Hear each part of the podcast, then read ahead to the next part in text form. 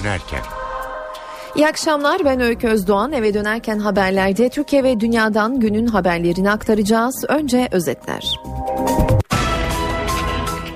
Bedelli askerlik çıktı. Müjdeyi Başbakan Ahmet Davutoğlu verdi. Peki uygulamadan kimler faydalanacak? Muhalefet konu hakkında ne düşünüyor? Az sonra ayrıntılarına bakacağız. Avrupa İnsan Hakları Mahkemesi cemevlerinin ibadethane olduğuna ve Alevilere dini temelde ayrımcılık yapıldığına hükmetti. Kararın duyurulmasından saatler sonra Başbakan Ahmet Davutoğlu'nun Alevi temsilcileriyle buluşacağı haberi geldi. Bu başlıktaki notları Deniz Kilislioğlu aktaracak. Siyasette %10'luk seçim barajının düşürülüp düşürülmeyeceği tartışılıyor. Cumhurbaşkanı, Başbakan ve muhalefet liderlerinin bu konudaki açıklamalarına bakacağız. Rusya Türkiye'ye doğal gazı %6 daha ucuza satacak. Peki bu düşüş tüketiciye yansıtılacak mı? Enerji Bakanı henüz erken dedi. Soma'da 2833 madenci işten çıkartıldı. Bugün iş kur önünde uzun kuyruklar oluştu. Çalışma Bakanı tazminatların ödenmesi için gerekenin yapılacağını söyledi. Günün gelişmelerinden öne çıkan başlıklar böyle. Şimdi ayrıntılar.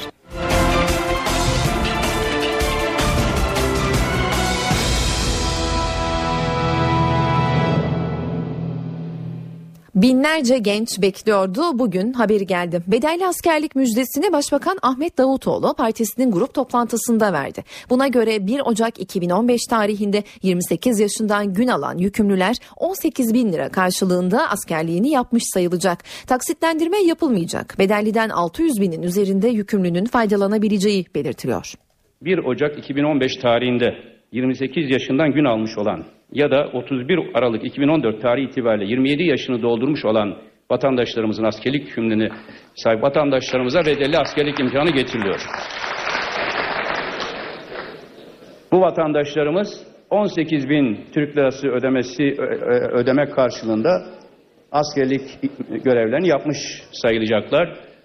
Bedelli askerlik imkanın getirilmesiyle hem ortada hem söz konusu olan birikim e, hafifletilmiş olacak hem de buradan doğacak kaynak biraz önce zikrettiğim teknoloji yoğun savunma anlayışına geçebilmek için savunma sanayi fonuna aktarılacak.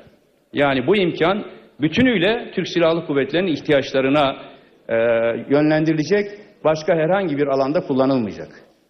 Bütün vatandaşlarımız için özellikle bu imkandan faydalanacak e, gençlerimiz için hayırlı olmasını diliyorum. Başbakanın bedelli askerlik açıklaması siyasette yankı buldu. CHP lideri Kemal Kılıçdaroğlu bu durum zenginle fakir arasında adaletsizlik yaratır diyerek kaygılarını dile getirdi. Zenginin çocuğu gidecek para yatıracak asker askerlikten sıyıracak. E gariban Mehmet Efendi'nin oğlu hadi bakalım doğru askere. O olmaz. Biz de olmaz dedik. Ama biz bir kanun teklifi verdik. Durumu iyi olandan parayı alacaksın. Aynı yaş grubuna girip durumu iyi olmayandan parayı almayacaksın. Böylece ikisi de kısa dönem askerlikten yaradanacak. Durumu iyi olanlar askere gitmeyecek. E durumu iyi olmayan hadi doğru nöbete. Bunu kabul etmiyoruz. Doğru da bulmuyoruz. Bedelli ise bedelli. Alırsın. Ama aynı şartlarda yoksulun çocuğu da yararlanmalı bir bedel ödemeden. Bizim hedefimiz de amacımız da bu. HDP eş başkanı Selahattin Demirtaş da bedelli askerlik bekleyen çok insan var ama kalıcı çözüm bu değil dedi. Yani bir defa bizim bu konuda savunduğumuz şey e, vicdani ret hakkıdır. Zorunlu olmaktan çıkarılmalıdır askerlik. Parası olan, durumu iyi olan ya da zengin olan bu parayı bir çırpıda verebilecek olanlar askere gitmesin. Yine fakir fukara gitsin askerlik yapsın demek adaletsizliktir. Biliyorum bedelli askerlik bekleyen çok insan var fakat kalıcı çözüm bu değil. Zorunlu askerliği kaldıralım. Gönüllü olsun askerlik ve askerlik yapmayanlar belli bir kamu hizmetiyle topluma başka şekilde hizmet sunsunlar, faydalı olsunlar. Ama ille de bu kanun çıkacaksa, bedelli askerlik kanunu çıkarılacaksa bunun bundan elde edilecek kaynağın yine savunma sanayine aktarılması fikri de iyi bir fikir değil. Yani ben olsam mesela hani sarayın bu kadar gideri olacak. Sarayın elektrik faturasını bile ödemek zor. Bari oraya aktarsınlar. Yani sarayın giderlerini kim nasıl karşılayacak? Onu, onu en azından ödeyelim. Yoksulluk çekmesinler sarayda. Mecliste hayır oyu anlamına mı geliyor? Bir gelsin kanun öyle bakalım arkadaşlar. Avrupa İnsan Hakları Mahkemesi'nden bugün Alevi vatandaşlarla ilgili önemli bir karar çıktı. Mahkeme Türkiye'de Alevilerin dini ayrımcılığa uğradığını belirtip cemevlerinin ibadethane olarak tanınmasını istedi. Bu kritik karar konuşulurken başkentte Başbakan Ahmet Davutoğlu'nun Alevi temsilcileriyle bir araya geleceği duyuruldu. Ayrıntıları NTV muhabiri Deniz Kilislioğlu'ndan alacağız. Deniz. Başbakan Ahmet Davutoğlu bu akşam Alevi temsilcileriyle bir araya geliyor. Alevi dedelerinin de içinde olduğu eski siyasetçilerin de katılacağı bir yemek olacak bu. Aynı zamanda Alevi açılımının iki koordinatör bakanı Onlardan bir tanesi Adalet Bakanı'ydı, bir diğeri de Çalışma Bakanı. Onlar da bu akşamki yemekte olacaklar. Saat 18'de başlayacak Davutoğlu'nun konutunda Alevi temsilcileriyle buluşma. Hacı Bektaş ve Tunceli ziyaretlerinin ardından Alevilerle yapılan ilk istişare toplantısı olacak. Bu dolayısıyla bu açıdan son derece önemli ama Başbakanlık tabii yetkilileri bu tip istişare toplantılarının devam edeceğinin de altını çiziyor. Daha önce Başbakan Ahmet Davutoğlu da zaman zaman Alevi temsilcileriyle istişare toplantıları yapacaklarını söylemişti. Peki o yemekte neler konuşulacak? Aslında hem açılım hem Alevilerin beklentileri hem de bugün Ahim'den gelen karar değerlendirilecek. Bugün Ahim'den gelen karar son derece önemliydi. Mahkeme genel mimariyle camilerin elektriğinin ödenmesi ancak cemevlerinin kurum giderlerinin ödenmemesini din ve inanç özgürlüğüne aykırı buldu. Ayrımcılık gerekçesiyle de 7500 euroya Türkiye'yi mahkum etti. Tabi burada aslında bir süredir kurum giderleri cemevlerinin ödenebilir mi? Hükümet özellikle Alevi açılımında böyle bir somut adım atabilir mi tartışmaları vardı. Ancak Başbakanlık yetkilileri bu konuyla ilgili bir noktanın altını çiziyor. Bu kurum giderlerinin ödenebilmesi için öncelikle cemevlerinin statüsünün belirlenmesi gerektiğini söylüyor. Çünkü cemevlerinin statüsü belirlenmeden ki nereye bağlı olacaklar? Bir özel vakıfa mı bağlı olacaklar? Diyalete mi bağlı cemevleri faaliyet gösterebilecek? ibadethane statüsünde mi olacak? Bu gibi tartışmalar konusunda bir netlik kazanmadan kurum giderleri gibi konularında konuşulamayacağının altını çizmişlerdi daha önce. Dolayısıyla bu son derece önemli. İşte bu ahim kararının ardından nasıl bir yol alınabilir? Bu değerlendirecek. Dediğim gibi 18'de ilk buluşma Alevilerle yapılan ilk istişare toplantısı olacak. Hacı Bektaş ve Tunceli ziyaretlerinin ardından 30'a yakın temsilci saat 18'de Başbakan Ahmet Davutoğlu'nun konutunda olacak. NTV muhabiri Deniz Kilislioğlu aktarıyordu. Avrupa İnsan Hakları Mahkemesi'nin karara bağladığı davada davacı Cem Vakfı'ydı. Vakıf Başkanı İzzettin Doğan karar sonrası NTV'ye konuştu. Doğan hükümetten kararın gereğini yerine getirmesini beklediklerini söyledi. Gerçekten de çok önemli bir karar. Yalnız Alevilerle ilgili değil bu karar. ifade ettiği biçimiyle ve içeriğiyle hem düşünce özgürlüğünün hem de din ve vicdan özgürlüğünün e, ne şekilde uygulanması gerektiğine dair çok açık, çok net kıssaslar da beraberinde getiriyor. Ve yani şunu görüyoruz, bugüne kadar savunuyorduk ama hükümetler peki deyip anlar gibi görünüp ama hiçbir zaman anladıklarını ve binaenaleyh gereğini yapmayı düşündüklerini e, gösteremediler. Divan diyor ki çok net bir biçimde yani bu temel haklarla, temel özgürlüklerle ilgili bir olay olaydır. Bu bugüne kadar savunduğumuz gibi ve divanın da kararında kabullendiği gibi bir dini, bir teoloji meselesi değildir. Yani neresi ibadethanedir, bir yer ne zaman ibadethane sayılır, ne zaman sayılmaz. Bunlar 9. maddesi anlamında yani uluslararası e, temel hak ve özgürlükler antlaşmasının 9. maddesi bunu düzenliyor ve 9. maddede ifade edilen biçimiyle düşünce özgürlüğü ve din ve vicdan özgürlüğü herhangi bir dinin şu ya da bu şekilde tartışılarak bir takım ilkelerinin savunulduğu ya da reddedildiği bir olay değil. Bu doğrudan doğruya insanın insan olarak temel bir hakkı, inanma hakkı, inancını dilediği gibi, dilediği şekilde ve dilediği yerde icra etme hakkıdır. Para pul ödenmeksizin eğer insanlar oraya girip kendi inandıklarını icra için orada bulunuyorlarsa bu ibadethanedir diyor. Şimdi bu hükümet için 6 ay içerisinde bizlerle masaya oturarak bu kararın gereklerini yerine getirilmesi yani bizim şikayet ettiğimiz hususların giderilmesini sağlaması gerekiyor. Ve bu aynı zamanda divanın kontrolü altında olacak. Yani divanın teşkil etmiş olduğu bir kurum var. Bu kurumun denetimi altında 6 ay içerisinde karar kesinleştikten sonra hükümet iyi niyetliyse hemen harekete geçer. NTV Radyo Çözüm sürecinde HDP heyetinin İmralı'dan getirdiği mesajlar konuşulmaya devam ediyor. Süreçte ciddi adımlar atılırsa 4-5 ayda sonuç alınabileceği yönündeki açıklama yarın Başbakanlıktaki çözüm süreci toplantısında masaya yatırılacak ve hangi pratik adımların atılabileceği konuşulacak. Öncesinde Başbakan Ahmet Davutoğlu grup toplantısında süreçle ilgili konuştu. Davutoğlu herkesi bir araya getireceğiz. Çözüm süreci milleti tekrar kardeş kılma misyonunun adıdır dedi. Bizim için çözüm süreci Kuvayi Milliye sürecinin bir devamıdır. Balıkesir'de vurguladım. Biz AK Parti kadroları Kuvayi Milliye bilinciyle, şuuruyla, misyonuyla hareket ediyoruz, etmeye devam edeceğiz. Ve bütün milli güçleri tek bir hedef etrafında birleştireceğiz. Sünni, Alevi, Türk, Kürt, Zaza, Arnavut demeden nasıl İstiklal Harbi'nde bir araya gelinmişse, nasıl Erzurum ve Balıkesir kongrelerinde bir araya gelinmişse, AK Parti kadrolarında da bir araya gelinecek ve yeni Türkiye'yi hep birlikte inşa edeceğiz. Çözüm süreci Kuvayi Milliye'ye alternatif değildir. Çözüm süreci Kuvayi Milliye'nin ayrılmaz bir parçası olarak milleti tekrar kardeş kılma misyonunun adıdır. Bu misyonu her yerde anlatmaya devam edeceğiz. Maalesef genel e, muhalefetin genel başkanları küçük hesaplar içinde kendi dar mahallelerine hitap etmeye devam ediyorlar. Siyasetin gündeminde Anayasa Mahkemesi Başkanı Haşim Kılıç'ın yaptığı açıklamanın ardından seçim barajı tartışması var. Bu konuda liderlerin mesajlarını az sonra aktaracağız ama önce Haşim Kılıç'tan gelen yeni değerlendirmelere bakalım.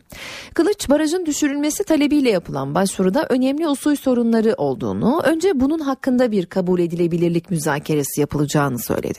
Haşim Kılıç Anayasa Mahkemesi'nden bu konuda vereceği karara göre ya esasa geçireceğini ya da usul engellerinden dolayı baş başvurunun reddedileceğini ifade etti. Baraj konusu gündeme başkentin bir numaralı gündem maddesi seçime 6 ay kala bunun konuşulmasına tepki gösterildi. Erdoğan hiçbir kurum kendisini milletin ve meclisin üzerinde görmemelidir dedi. 2014 yılındayız. 1960'ın o darbe atmosferine göre hareket eden, o günkü zihniyeti taşıyan o günkü zihniyetle Türkiye'ye yön vermeye çalışan aktörler olduğunu görüyoruz hala. Egemenlik bürokrasinin değildir. Egemenlik yargı bürokrasinin, askeri bürokrasinin değildir. Egemenlik anayasa mahkemesinin de değildir. Egemenlik milletindir. Hiç kimse hiçbir kurumu kendisini milletin üzerinde, milletin meclisinin üzerinde özellikle de siyaset kurumunun üzerinde görmemelidir. Hiç kimse şahsi hırslarına yenik düşerek kendi şahsi istikbal ve ikbal gayesinin peşine düşerek millete, millet meclisine ve siyasete istikamet çizemez, tehdit ihtiva eden ifadelerde bulunamaz. 1960 Türkiye'sinde değiliz. Darbe ortamında hiç değiliz darbe ürünü kurumlar çıkıp da siyasete hiza vermeye yeltenemez. Başbakan Ahmet Davutoğlu da baraj tartışmalarına tepkiliydi. Davutoğlu biz baraj tanımayız tartışma üzerinden siyasi dizayn yapılmasına da kesinlikle izin vermeyiz diye konuştu. Bu baraj AK Parti tarafından getirilmedi. Biz baraj falan tanımayız. Biz sadece milleti tanırız. Bugün barajın kalkmasını iddia edenler şu son tartışmalara kadar tam bir sükut halinde geçiştirdiler. Çünkü kendileri korkuyorlar. Biz barajdan korkmayız. Barajdan korkanlar son bir buçuk yıldır neredeyse tekliflerimize cevap vermeyenler. İki tane karar var. 1995'te Anayasa Mahkemesi'nin aldığı karar, temsil ile yönetimde istikrar arasında denge öngören bir karar. Avrupa İnsan Hakları Mahkemesi'nin aldığı karar. Her ikisinde de bu talepler reddedildi. Şimdi tam seçimlere 6-7 ay kalmışken bu tartışma niye başlatılır? Amaç nedir? Biz Anayasa Mahkemesi'nin önüne gelen dosy- dosyaya, davaya bütün bu çerçevede bakarak karar vereceğine inanıyoruz. Anayasa Mahkemesi Başkanlığı'nın dün yaptığı açıklama bu konuda önemli bir mesajdır. Bu tartışmadan hareketle Türkiye'de tekrar istikrarsızlık havası estirmeye çalışanlara da buradan sesleniyorum ve uyarıyorum. Türkiye'de böyle tartışmalar üzerinden bir siyasi dizayn yapılmasına kesinlikle izin vermeyiz. Seçimler vaktinde ve Türkiye'deki kurallar, hukuk kuralları, hukuk devleti kuralları içinde yapılacaktır. Ve yine sandıktan sadece ve sadece milletin iradesi çık- çıkacaktır. Başka bir irade çıkmayacaktır. Konu muhalefetin de gündemindeydi. CHP lideri Kemal Kılıçdaroğlu barajın düşürülmesi gerektiğini söyledi. Biz şuna inanırız. Halkın tercihlerine inanırız. Seçimlerin de demokrasinin en önemli göstergelerinden biri olduğuna inanırız. Ama yüzde on seçim barajını içimize sindiremiyoruz. Doğru da bulmuyoruz. Kalkması gerektiğine inanıyoruz. 2011 yüzde 49 oy aldılar. Parlamentonun yüzde 60'ına sahip oldular. Bunun adı milli irade hırsızlığıdır. Herkesin bunu bilmesi lazım.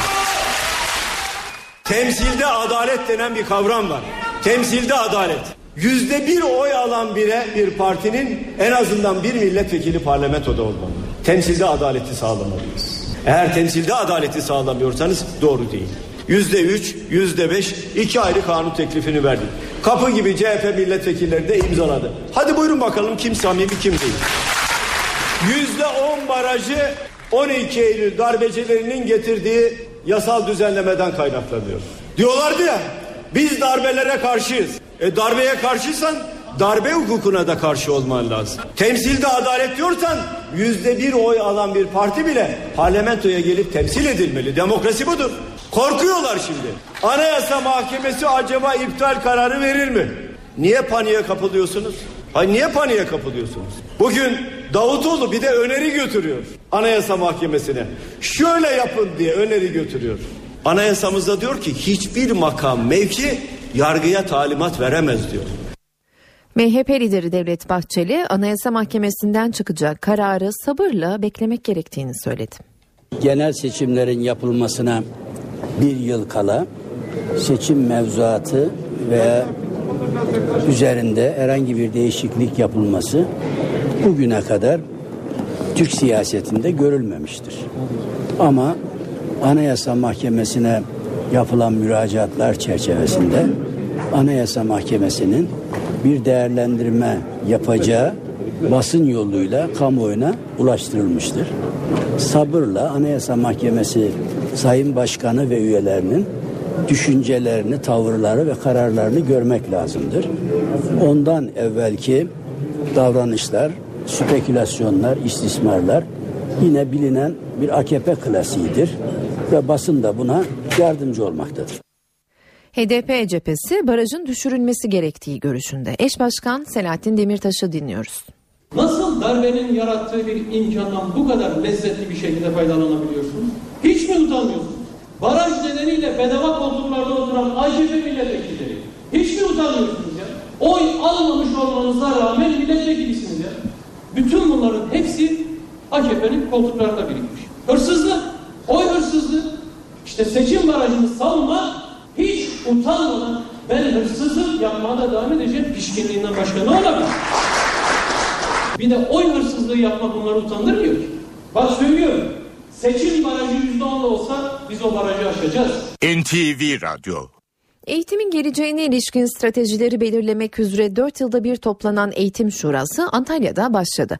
Cumhurbaşkanı Recep Tayyip Erdoğan şuranın açılışında konuştu. Eğitim sisteminin öğrenciye özgüven aşılaması gerektiğini söyledi. Erdoğan'ın gündeminde dershanelerin dönüşümü de vardı. Einstein kimdir deseniz her gencin söyleyecek bir ya da birkaç cümlesi vardır. İbn Sina kimdir deseniz çoğunun bu ismi hiç duymadığını görüyorsunuz. Neşet Ertaş dinlemeyi hakir gören, utanan gençlerimiz var. Şimdi eğitim öğretimde artık biliyorsunuz değerler dönemi başladı. Okullar kendi kültür ve medeniyetinden utanan ve uzaklaşan bireyler yetiştiriyorsa orada talimde ve terbiyede ciddi arıza var demektir. Bizim eğitim sistemimiz en başta öğrenciye özgüven vermek zorundadır. Siz bu zulmü ortadan kaldırmak istediğinizde karşına kendi kirli tezgahını korumak isteyen, gözünü para bürümüş, gözünü hırs bürümüş bazı ihanet şebekeleri çıkıyor. Yoksulun sırtından geçinen bu şebekeye karşı kararlı şekilde mücadele etmeye devam edeceğiz. 2015 Eylül bitiyor. Toplantıda konuşan Milli Eğitim Bakanı Nabi Avcı da şurada önemli kararlar alınacağını söyledi.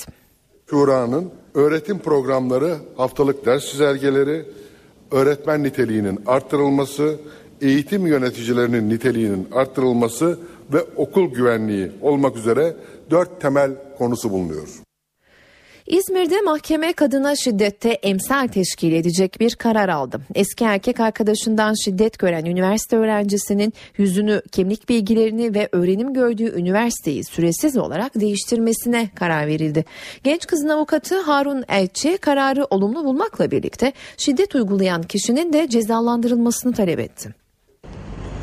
Şiddet mağduru üniversiteli kızın yüzü ve kimlik bilgileri değiştirilecek.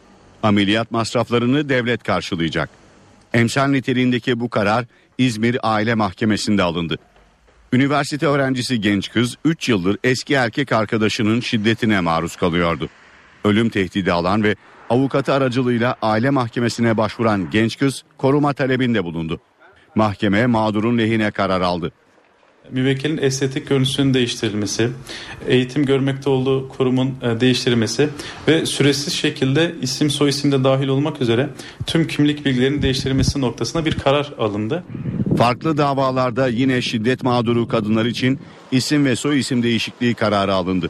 Ancak değişiklik 6 ay süreyle sınırlanmıştı. Erkek arkadaşından şiddet gören genç kızın durumunda ise süresiz karar alındı. Avukatlar şiddet mağduru kadınlar için kararı olumlu buluyor. Ancak öncelikli olarak şiddet uygulayan kişilerin cezalandırılmasını istiyor. Sizinle uğraşan ve size rahatsızlık veren bir kimse yüzünden fizyolojik görünümünüzün e, değiştirmek zorunda kalıyorsunuz. Bu aslında çok istenen bir şey değil. E, bu mağduriyete yol açan kimselerin bulunarak cezalandırılması esas olması gereken. Mahkeme kararını Cumhuriyet Savcılığı uygulayacak. NTV Radyo Para ve sermaye piyasalarından son verileri aktaralım. BIST 100 endeksi şu sıralar 84.912 puan seviyesinde. Serbest piyasada dolar 2.22, euro 2.76'dan işlem görüyor. Kapalı çarşıda ise Cumhuriyet altını 575, çeyrek altın 140 liradan satılıyor. Ara veriyoruz yeniden karşınızda olacağız. Eve dönerken devam ediyor. Saatler 17.30'u gösteriyor. Ben Öykü Özdoğan. Eve dönerken haberler haber turuyla devam ediyor.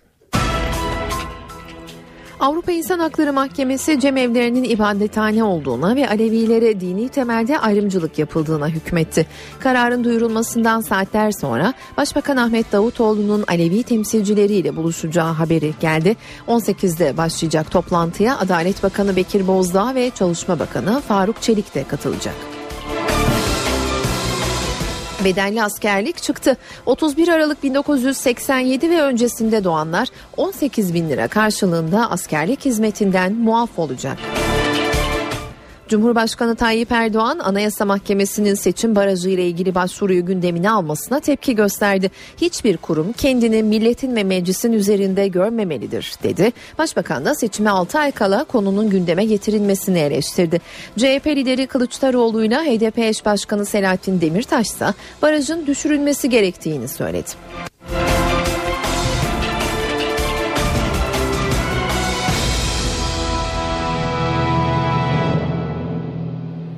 Rusya Devlet Başkanı Vladimir Putin'in Türkiye'ye satılan doğal gazın birim fiyatında %6 indirime gidileceğini açıklamasının ardından bunun tüketiciye yansıyıp yansımayacağı sorusu gündeme geldi. Soru Enerji Bakanı Taner Yıldız'a yöneltildi. Yıldız indirimin vatandaşa yansıması için henüz erken dedi. Dün Sayın Putin'in vermiş olduğu e, rakamlar tabii ki Rusya'nın teklifi olarak e, olumlu bir e, adım olarak tarafımızdan değerlendirilmiştir. Ancak dediğim gibi bizim verdiğimiz karşı teklif nihayetlenmemiştir. E, bu süreci tamamladıktan sonra kamuoyunda bunları da hep beraber e, paylaşmış olacağız. E, yürüttüğümüz müzakere tekniği gereği e, herhangi bir rakamdan bahsetmiyoruz. Ama istediğimiz rakam onların verdiğinin tabii ki üzerinde. Yani biz Almanya'dan sonra Rusya'nın ihracat yaptığı ikinci büyük doğalgaz ülkesiyiz. O yüzden hakkımız olduğu kanaatindeyiz. Bu tür talepleri ederken gerekçelerimizi ve neye dayanarak yaptığımızı tabii ki çok iyi biliyoruz. Bununla alakalı arkadaşlarımız çok iyi bir hazırlık dönemi yaptılar. Daha yüksek miktarda bir indirim talebimizin olduğunu söylemem lazım. BOTAŞ olarak aldığımız fiyattan daha düşük fiyatla sanayicimize ve vatandaşımıza satıyoruz. 28 tane Avrupa Birliği üyesi ülke arasında doğal gazı en ucuz satan ülkeyiz. Halbuki biz bir doğal gaz ülkesi değiliz. Şu anda biz zararı paylaşıyoruz. Vatandaşımıza yansıtmamak için de BOTAŞ olarak gerek e, hazineye gerekse e, gümrük vergileri ve maliye olan borçlarımızı e, bir müddetliğine askıya aldık. Bütün bu müzakereler sonuçlandıktan sonra bunları yapalım diye. Şu anda e, vatandaşımıza bunların yans yansıtılabileceği ile alakalı e, konu için erken ama çok erken görüyorum. Çünkü BOTAŞ e, karı üzerinden değil zararı üzerinden bunun telafisine dönük bu müzakereleri yürütmektedir. 2 milyar TL civarındaki bir zarardan bahsediyoruz. E, bunun mutlaka telafi edilmesi lazım. Rusya doğal gazı %6 daha ucuza satacak ancak bu indirim oranı Türkiye'nin talep ettiği düzeyin altında. Ankara fiyatları Avrupa'nın aldığı düzeye çekmeye yani oranı %15'e yaklaştırmayı istiyor.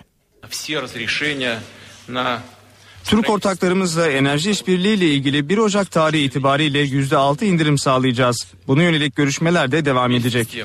Türkiye ile Rusya arasındaki doğal gaz fiyatı pazarlığı devam ediyor. Avrupa ve Türkiye'ye önemli oranlarda doğal gaz ihraç eden Rusya için Türkiye'nin önemi de gittikçe artıyor.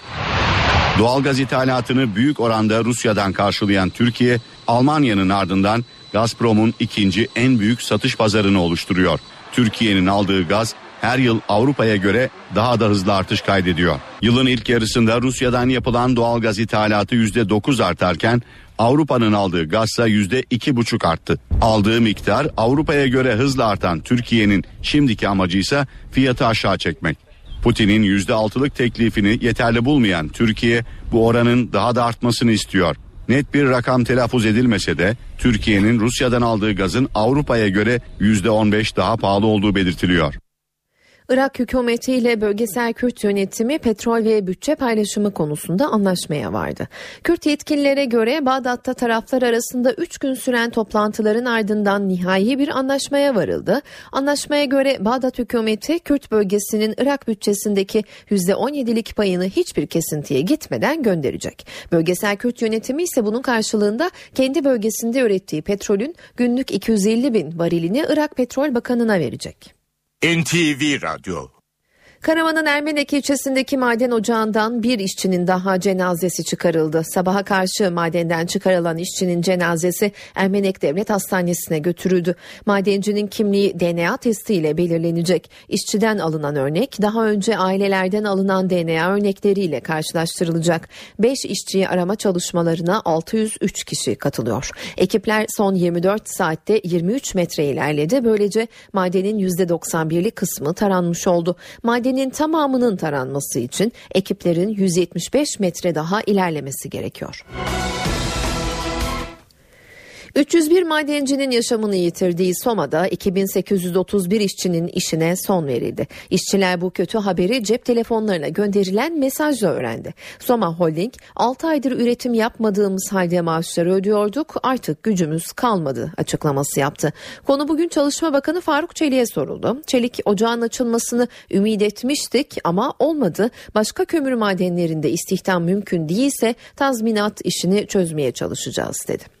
2850 işçimizin tabii ki işsiz kalması hiç kimseyi memnun etmez. Ama burada e, 6 aylık bir dönem biz e, Çalışma Bakanlığı olarak yaptığımız yasal düzenlemeyle e, işsizlik fonundan e, ödediğimiz maaş ve yardımlarla geçti. Umut ettik ki bu ocak açılır e, ve sağlıklı bir ortamda işçilerimiz çalışabilirler diye. Ama o imkan eğer kalmadıysa yapılacak başka bir durum yok. Çünkü bile bile biz insanları oraya e, tehlikeli ortama itecek değiliz. Öyle bir şey söz konusu olamaz. E, başka o alanda kömür madenlerinde istihdamı ve istihdam mümkün değilse tazminatlarla ilgili Enerji Bakanı arkadaşımızla e, görüşelim. Bir çıkış yolunu varsa bulmaya çalışıyoruz. CHP lideri Kemal Kılıçdaroğlu ise başbakana çağrıda bulundu. Bu kişilere iş bulmak senin görevin dedi. Bu insanlar yer altında çalışıyorlardı. Bu insanlar yolsuzluk yapmıyorlardı.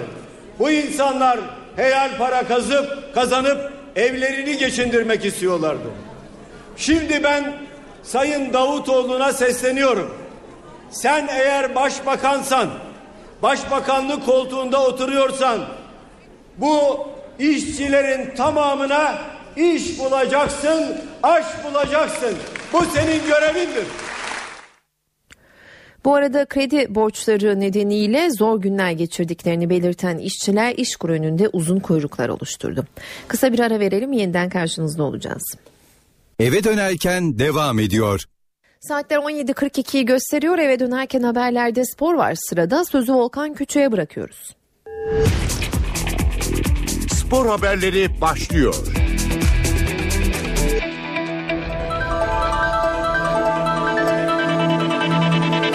Merkez Hakem Kurulu Başkanı Zekeriya Alp Süper Lig'de geride kalan 11. haftada tartışılan hakem kararlarını değerlendirdi. Gaziantep Spor Galatasaray maçının hakemi Özgür Yankaya'yı beğendiğini belirten Alp, Fenerbahçe Eskişehir Spor maçında görev yapan yardımcı hakemlerin bir süre dinlendirileceğini açıkladı. Galatasaray'ın oynadığı maçta Gaziantep'le de oynanan maçta Özgür Yankaya'nın bu suali mutlak surette bana soracaksınız. Bir refleks hareketi var. Bu hareket uzun yıllar futbol oynamış bazı kişiler maç izlerken zaman zaman ben de yapıyorum. Halen de yapmaya devam ediyorum açıkçası. Gayri ihtiyari oluşan bir istem dışı bir hareket. Kendisiyle konuştuğumda o da bu ifadeyi kullandı. Farkında olmadığını ancak maçtan sonra bir arkadaşının konuyla ilgili maçı bir izlemesini ve e, maçı izledikten sonra kendisinin de bu konuyla ilgili bu hareketi nasıl yaptığını şaşırdığını ifade etti bana. Olabilecek bir reflekstir bu. Ama olmaması gerekir. Bunu da açıkça burada belirtmek lazım. Özgür Yankaya o maçta gerçekten e, tarafımızdan son derece beğenildi. Özgür Yankaya'dan maçın yönetimiyle ilgili bir sıkıntımız yok. Fenerbahçe kalecisi Volkan'ın ceza çizgisi üzerinde bir topa müdahalesi var. Bu müdahale televizyonda da gösterilmiştir. E, tam e, çizgi üzerinde bir müdahaledir. Dolayısıyla hakemin vermiş olduğu doğru bir karardır. Uzatmalarda verilen penaltı ve verilmeyen penaltılarla ilgili. Burada iki hakemimiz, e, ilave yardımcı hakemimiz birincisi Hüseyin Sabancı. Diğer yanda da ikinci yardımcı hakem Ekrem Kan maalesef kararlarında algı eksikliğinden dolayı görüşlerinde doğru karar verememişlerdir. Her ikisi de bundan sonraki maçlarda bir müddet görev alamayacaklardır. Verilen penaltıların penaltının e, yaptığımız çalışma neticesinde penaltı olmadığı ve ilk yarıda e, Hüseyin Sabancı'nın önünde olan elle müdahalenin ise penaltı olduğu doğrultusunda karara vardık. Tolga Özkalfa'nın penaltı kararındaki e, dikkat ederseniz öncelikli olarak kararı farklı bir şekilde yorumluyor. Ama akabinde aldığı mesajla kulaklıktaki aldığı mesajla kararını değiştirip penaltı noktasını gösteriyor. Burada birinci hata yapan arkadaş o mesajı ona ileten arkadaştır. Onun dışında e, bizim kanaatimizce e, yani yönetim tarzında bir sıkıntı yaşadığını zannetmiyoruz. Karabük Beşiktaş maçı ile e, birinci yardımcı hakemin offside pozisyonu ile ilgili Nihat Mızrak kardeşimiz çok e, kıymetli, deneyimli bir e, hakemimizdir. Yardımcı hakemimizdir. E, orada e, bir pozisyon hızlı gelişen bir pozisyonda e, bir offside'ı kaçırmıştır. E, işin esası budur. Offside'lar kaçabilir offside'den goller de yenebilir. Futbol oyun kuralları içerisinde bu tip şeyler bir e, kağıda yazılı değildir. Bunlar her zaman olabilir. Beşiktaş'ta bu sezon kırmızı kartların sayısı arttı. Siyah beyazlı futbolcular lig ve Avrupa'da oynadığı 20 resmi maçta 6 kez oyundan ihraç edildi. Beşiktaş bu sezon 5. kez maçı 11 kişi tamamlayamadı. Kardemir Karabükspor karşılaşmasının uzatma dakikalarında kırmızı kart gören Mustafa Pekdemek Siyah beyazlarda bu sezon oyun dışı bırakılan 6. oyuncu oldu. Maçın 90 artı 3. dakikasında saha içinde Kardemir Karabükspor'dan Emre Güngör'le tartışan Mustafa Pektemek hemen ardından 90 artı 4. dakikada Viola'ya yaptığı sert faulün ardından kariyerinin ilk kırmızı kartını gördü ve oyun dışında kaldı. Doğrudan kırmızı kart görmesi nedeniyle en az iki maç ceza alması beklenen siyah beyazlı oyuncu takımının Zira Türkiye Kupası'nda Sarıyer'le ve Lig'de Trabzonspor'la oynayacağı karşılaşmalarda yer alamayacak. Beşiktaş'ta bu sezon ligde İsmail Köybaşı ve Pedro Franco Başakşehir maçında Gökhan Töre Kayseri ACS Spor ve Olcay Şan Fenerbahçe maçlarında Atiba Hutchinson ise UEFA Avrupa Ligi'ndeki son Asteras Tripolis mücadelesinde kırmızı kart görmüştü. Fenerbahçe Türkiye Kupası sezonunu bugün saat 20.30'da Kayseri Spor maçıyla açacak. Sarı lacivertli teknik ekip ligde az süre alan futbolcularla kupada mücadele edecek. Fenerbahçe bu sezon Türkiye Kupası'nda U21 takviyeli yedek takımla mücadele etmeyi planlıyor. Bu kararın arkasında 3 ana sebep var. İlki Türkiye Kupası'nın maddi külfet olarak görülmesi. Türkiye Kupası'nın getirisi A takım oyuncularının aldığı maç başı ücretleri karşılar düzeyde değil. Kararın bir diğer nedeni as oyuncuları saklamak ve sakatlıktan korumak. Böylece takımın sezonun ana hedefi olan dördüncü yıldızı odaklanması hedefleniyor. Son sebepse teknik ekibin genç oyuncuların performansını gözlemleyebilmesi ve az süre alan futbolcuların maç eksiğini gidermesi. Böylece hem gençler maç atmosferini yaşayıp kendini gösterme fırsatı yakalayacak hem de az süre alan oyuncular hazır durumda kalacak. İsmail Kartal'ın kupa havuzunda şu isimler var. A takımdan Mert Günok, Erten Ersu, Hakan Çinemre, Serdar Kesimal, Bruno Alves, Egemen Korkmaz, Hasan Ali Kaldırım, Muhammed Akarslan, Selçuk Şahin, Mehmet Topuz, Pierre Webo. Genç takımlardan Savaş Polat, Mehdi Akgül, Egemen Zengin, Ramazan Civelek ve Aziz Ceylan. Süper Lig'de Galatasaray'ın ardından Gençler Birliği'ni farklı yenen Trabzonspor'da yüzler gülüyor. Yerel medya başkent ekibi karşısında alınan 4 birlik skor ve maçta 3 gol atan Cardozo'yu övdü. Trabzonspor fırtınası dinmek bilmiyor. Avrupa Ligi'nde hafta içi Metalist Karkib'i 3-1 yenen Bordo Maviller Süper Lig'de Galatasaray'ın ardından Gençler Birliği'ni de farklı mağlup etti. Ersun Yanal'ın göreve getirilmesiyle Bordo Mavili ekip gol yollarında da etkili oluyor. Vahit Halilozic döneminde 15 maçta 20 gol atan Karadeniz ekibi Yanal yönetiminde çıktığı 3 maçta 10 gol atarak rakiplerine gözdağı verdi. Trabzon yerel medyası da Bordo Mavili ekipte yaşanan değişimi sayfalarına taşırken Gençler Birliği karşısında hat-trick yapan Cardozo'yu övdü. Galatasaray'ı 3-0 yenerek 945 gün sonra 3 büyükler karşısında galibiyet özlemine son veren Trabzonspor 428 gün sonra da ligde 3 maç üst üste kazandı. Bu haberle spor bültenimizin sonuna geldik. Hoşçakalın. İyi akşamlar. Batı ve güneyde sıcaklıklar birkaç derece arsada soğuk ve yağışlı hava koşulları yurt genelindeki etkisini hafta boyu sürdürecek. Önümüzdeki hafta batıda sıcaklıklar Balkanlardan gelmesini beklediğimiz soğuk havayla daha da soğuyacak. Yarın Trakya ve Kuzey Ege'de daha kuvvetli olmak üzere Ege, Marmara, İç Anadolu'nun kuzeyi, Karadeniz ve doğudaki yağışlar aralıklarla devam edecek. Doğudaki yağışlar yine karla karışık yağmur ve kar şeklinde olacak. Perşembe günü doğuda yağışlar etkisini kaybederken iç kesimlerde hafifleyecek. Trakya, kıyı ve kıyı Ege'de ise giderek kuvvetlenecek. Batı Karadeniz'de ise aralıklarla devam edecek. Cuma günü yağışlar hafifliyor. Marmara, Karadeniz ve Doğu Anadolu'nun doğusunda hafif yağışlar bekliyoruz. İstanbul'da da yarın kısa süreli bir aralıklı yağışlar var. Sıcaklık gündüz 12, gece 8 derece olacak. Ama gün içinde Poyraz'ın sert esmesi hissedilen sıcaklıkları düşürecek. Ankara'da çoğunlukla hava kapalı, yağmur zayıf, sıcaklık gündüz 14, gece ise 5 derece olacak. İzmir'de yağmur aralıklarla devam edecek, sıcaklık ise oldukça yüksek ve gündüz 20, gece ise 12 derece olacak. Hepinize iyi akşamlar diliyorum. Hoşçakalın. İstanbul'daki trafik durumunu aktaralım. Anadolu yakasından Avrupa yakasına geçişlerde Boğaziçi Köprüsü Altunizade'den itibaren Fatih Sultan Mehmet Köprüsü de Çavuşbaşı'ndan itibaren yoğun görünüyor.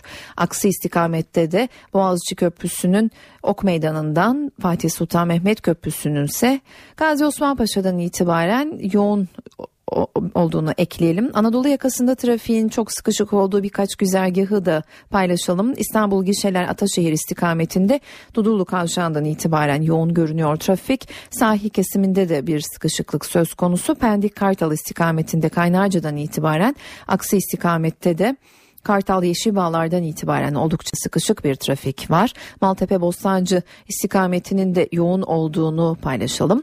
Avrupa yakasında ise İki terli tekstil kent istikameti oldukça sıkışık şu sıralarda. Yine Avrupa yakasında trafiğin yoğun olduğu bir başka güzergahsa Çağlayan Topkapı istikametinde Haliç Köprü girişinden itibaren Metroport'a kadar oldukça yoğun görünüyor trafik. İyi yolculuklar dileriz.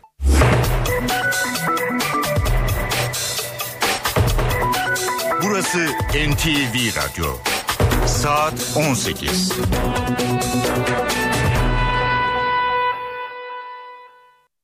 Saate 18.01 ben Öykü Özdoğan eve dönerken haberlerde günün öne çıkan haberlerini aktarmayı sürdürüyoruz. Başbakan Ahmet Davutoğlu Alevi temsilcileriyle bir araya geldi. Başkentten notları canlı bağlantıyla alacağız. Bedelli askerlik çıktı. 31 Aralık 1987 ve öncesinde doğanlar 18 bin lira karşılığında askerlik hizmetinden muaf olacak. Meclis Genel Kurulu yargı paketi olarak adlandırılan düzenleme üzerinde mesaisini sürdürüyor. Paketin en tartışmalı maddelerinden biri olan aramaları makul şüphe şartına bağlayan hüküm kabul edildi. Eğitimin geleceğine ilişkin stratejileri belirlemek üzere 4 yılda bir toplanan eğitim şurası Antalya'da başladı. Toplantıda Eğitimciler Birliği Sendikası'nın karma eğitimin veli iznine bağlanmasını öngören teklifin masaya yatırılıp yatırılmayacağına Milli Eğitim Bakanı Nabi Avcı NTV yayınında açıklık getirdi. Neler söylediğini aktaracağız. Gelişmelerinden öne çıkan başlıklar böyle şimdi ayrıntılar.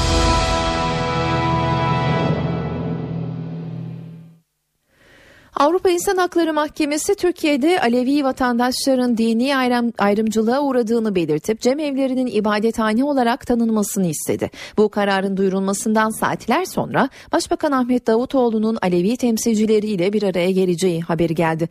O toplantı az önce başladı. Ayrıntıları telefon hattımızda bulunan NTV muhabiri Deniz Kilislioğlu'ndan alacağız. Deniz. Başbakan Ahmet Davutoğlu Hacı Bektaş ve Tunceli ziyaretlerinin ardından Alevilerle ilk istişare toplantısını yapıyor. 30'a yakın Alevi temsilcisi ki aralarında Alevi dedeleri var, eski siyasiler var. 30'a yakın temsilciyle bu akşam konutunda Alevi açılımını konuşacak. Saat 18'de başladı yemek. Tabii e, Ahmet Davutoğlu'na bu yemeğin mahiyeti soruldu. Özellikle bugün Ahim'den çıkan bir karar vardı. Cemevlerinin elektrik gibi kurum giderlerinin ödenmemesinin din ve inanç özgürlüğüne aykırı olduğunu hükmetmişti Ahim. Dolayısıyla bu kararla ilintili mi diye soruldu. Başbakan Ahmet Davutoğlu e, hayır dedi. Bu kararla ilgisi yok. Bu tamamen yerli bir süreçtir ve öyle devam edecek. Bizim yaptığımız çalışmaları da etkileyecek bir karar değil. Ahim'in kararı biz kendi çalışmalarımızı yürütüyoruz dedi. Dolayısıyla Alevi açılımı konusunda daha önce yapılan çalıştaylar sonrasında 62. hükümet o çalıştayların devamı niteliğinde Alevi açılımını sonlandırmak istiyor, bitirmek, nihayete ulaştırmak istiyor başarılı bir şekilde. Bunun için de Alevi dedeleri başta olmak üzere Alevi kesimlerle kesimlerle e, istişareler yürüyor. Tabii üç temel nokta var sürecin e, ilerletildiği. Bunlardan bir tanesi cemevlerinin statüsü, bir diğeri Alevi dedelerin durumu ve zorunlu din dersleri konusu. İşte bu akşam Ahmet Davutoğlu Alevi temsilcilerinden bu konulara ilişkin görüşlerini dinleyecek. Neler yapılabilir, neler kabul edilebilir bunlar değerlendirilecek. Tabii şunu söyleyelim bugün AHİM'in kararı cemevlerinin elektrik gibi kurum vergilerinin ödenmemesi konusunda Türkiye'yi mahkum ettiği bir karardı. Ama tabii daha önce konuştuğumuz başbakanlık yetkilileri bu gibi e, kurum giderlerinin faturaların ödenebilmesi için esasen cemevlerinin statüsü konusunun çözülüyor olması gerektiğini söylüyordu. Ee, Başbakanlıkta yürüyen çalışmalarda cemevlerinin nereye bağlanacağı gibi formüller üzerinde konuşuluyor. Onlardan bir tanesi Diyanet İşleri Başkanlığı olabilir, bir diğeri bağımsız bir vakıfa bağlanması olabilir. Bu gibi formüller üzerinde konuşuluyor ve ancak kurum giderlerinin bu statüler belirlendikten sonra adım atılabileceği bu konuda söyleniyordu Başbakanlık yetkilileri tarafından. Dolayısıyla işte tüm boyutlarıyla bugün verdiği karar da dahil olmak üzere Aleviler süreçten ne bekliyor, beklentileri ne der, hangi konularda adım atılması isteniyor? İşte tüm bu konular bu akşam masaya yatırılıyor. Başbakan Ahmet Davutoğlu bu istişarelere devam edecek onu da söyleyelim. Bu akşamki yemekte beraberinde olacak iki isim var ki süreci yürüten iki isim Adalet ve Çalışma Bakanı e, onlarla birlikte bu süreci yürütmek için peyderpey bu grup toplantılarına devam edecek. NTV muhabiri Deniz Kilislioğlu Alevilerle istişare toplantısının ayrıntılarını aktardı. Bedelli askerlik bekleyen yüz binlerce gence müjdeli haberi Başbakan Ahmet Davutoğlu verdi. Buna göre 1 Ocak 2015 tarihinde 28 yaşından gün alan yükümlüler 18 bin lira karşılığında askerliğini yapmış sayılacak. Bedelli'den 600 binin üzerinde yükümlünün faydalanabileceği belirtiliyor. 1 Ocak 2015 tarihinde 28 yaşından gün almış olan vatandaşlarımızın askerlik yükümlülüğünü sahip vatandaşlarımıza bedelli askerlik imkanı getiriliyor. Başbakan Ahmet Davutoğlu yüz binlerce kişiye bedelli askerlik müjdesini böyle verdi. Son bedelli uygulamasından 3 yıl sonra gerçekleşecek yeni bedelli askerlikte hem bedel hem de yaş sınırı düştü. Bu vatandaşlarımız 18 bin Türk lirası ödeme karşılığında askerlik görevlerini yapmış sayılacaklar. Uygulama 1 Ocak 2015 tarihinde başlayacak. Taksitlendirme yapılmayacak. 31 Aralık 1987 ve öncesinde doğanlar 18 bin lira karşılığında askerlik hizmetinden muaf olacak. 1 Ocak 1988 doğumlularsa sadece 24 saat farkla bu fırsatı kaçıracak. Hem söz konusu olan birikim hafifletilmiş olacak hem de buradan doğacak kaynak bütünüyle Türk Silahlı Kuvvetleri'nin ihtiyaçlarına yönlendirilecek. Bedelli askerlikten faydalanabilecek yükümlü sayısı 611.880. Yükümlülerin tamamının uygulamadan faydalanması durumunda elde edilecek gelir 11 milyar lirayı geçecek. Uygulamayla silahlı kuvvetlerde doğabilecek personel sıkıntısı ise sözleşmeli er ve erbaş alım şartlarının kolaylaştırılmasıyla aşılmaya çalışılacak. Askerlik yapmamış olanlardan da er ve erbaş sözleşmeli olarak alabilecek. Böylece askerliği meslek edinmiş silahlı kuvvetler mensuplarının oranını artıracağız. Cumhuriyet tarihinde toplam 10 kez bedelli askerlik uygulamasına gidildi. 1987 yılında 18 bin, 1992 yılında 35 bin ve Marmara depreminin ardından 1999 yılında 72 bin kişi bedelli askerlikten faydalanmıştı. 2011 yılındaki son bedellide ise hem 30 bin liralık ücret hem de 30 yaş sınırı nedeniyle yaklaşık 70 bin kişi bu uygulamadan yararlanabilmişti. Bedelli askerlik çıktı peki bu konuda karargah ve muhalefet ne düşünüyor? Yanıtı haberimizde. Bedelli askerlikle ilgili karar geçen hafta yapılan Yüksek Askeri Şura toplantısında verildi. Asker bedelliye başından beri karşı çıkıyordu. Gerekçelerini altı başlık halinde o toplantıda masaya getirdi. Bedelli uygulamasının parası olmayanlar açısından adalet duygusunu zedeleyeceği ve bu durumun kışlalarda rahatsızlık yaratacağı endişesi dile getirildi. Personel sayısında ortaya çıkacak zafiyet, bunun iç ve dış güvenliğe yönelik olumsuz yansımaları da askerin çekinceleri arasındaydı. Ancak askerin çekincelerine karşın hükümet siyasi bir kararla uygulamaya karar verdi. NTV'ye konuşan askeri kaynaklar karar hükümetin dedi. Genelkurmay Başkanlığı konuyla ilgili görüşlerini daha önce hükümetimize iletti. Bu hükümetimizin kararıdır. Kararı saygıyla karşılıyoruz. Bedelli kararına muhalefetten de tepki gecikmedi. Zenginin çocuğu gidecek para yatıracak asker askerlikten sıyıracak. E gariban Mehmet Efendi'nin oğlu hadi bakalım doğru askere. O olmaz. Durumu iyi olanlar askere gitmeyecek. E durumu iyi olmayan hadi doğru nöbete. Bunu kabul etmiyoruz. Doğru da bulmuyoruz. Bedelli ise bedelli. Alırsın. Ama aynı şartlarda yoksulun çocuğu da yararlanmalı. Bizim bu konuda savunduğumuz şey e, vicdani ret hakkıdır. Zorunlu olmaktan çıkarılmalıdır askerlik. Parası olan, durumu iyi olan ya da zengin olan bu parayı bir çırpıda verebilecek olanlar askere gitmesin. Yine fakir, yoksul, fukara gitsin askerlik yapsın demek adaletsizliktir. Meclis Genel Kurulu yargı paketi olarak adlandırılan düzenleme üzerinde mesaisini sürdürüyor. Az önce paketin en tartışmalı maddelerinden biri olan aramaları makul şüphe şartına bağlayan hüküm kabul edildi. Ayrıntıları NTV muhabiri Miray Aktağ alacağız. Miray? Aramalar için kuvvetli şüphe yerine makul şüphenin yeterli olduğu madde Meclis Genel Kurulu'nda az önce kabul edildi. Genel kurulda kabul edilen 41. maddeye muhalefetten gelen itirazlar vardı. Cumhuriyet Halk Partisi Milletvekili Ömer Süha Aldan makul şüphe ifadesinin yeterli olarak değiştirilmesini talep etti. Milliyetçi Hareket Partisi milletvekili Faruk Bal da iktidar partisinin söz konusu düzenleme ile yargıyı darumar ettiğini ileri sürdü. Faruk Bal düzenlemenin demokratik meşruiyetten ve siyasi ahlaktan yoksun olduğunu da savundu.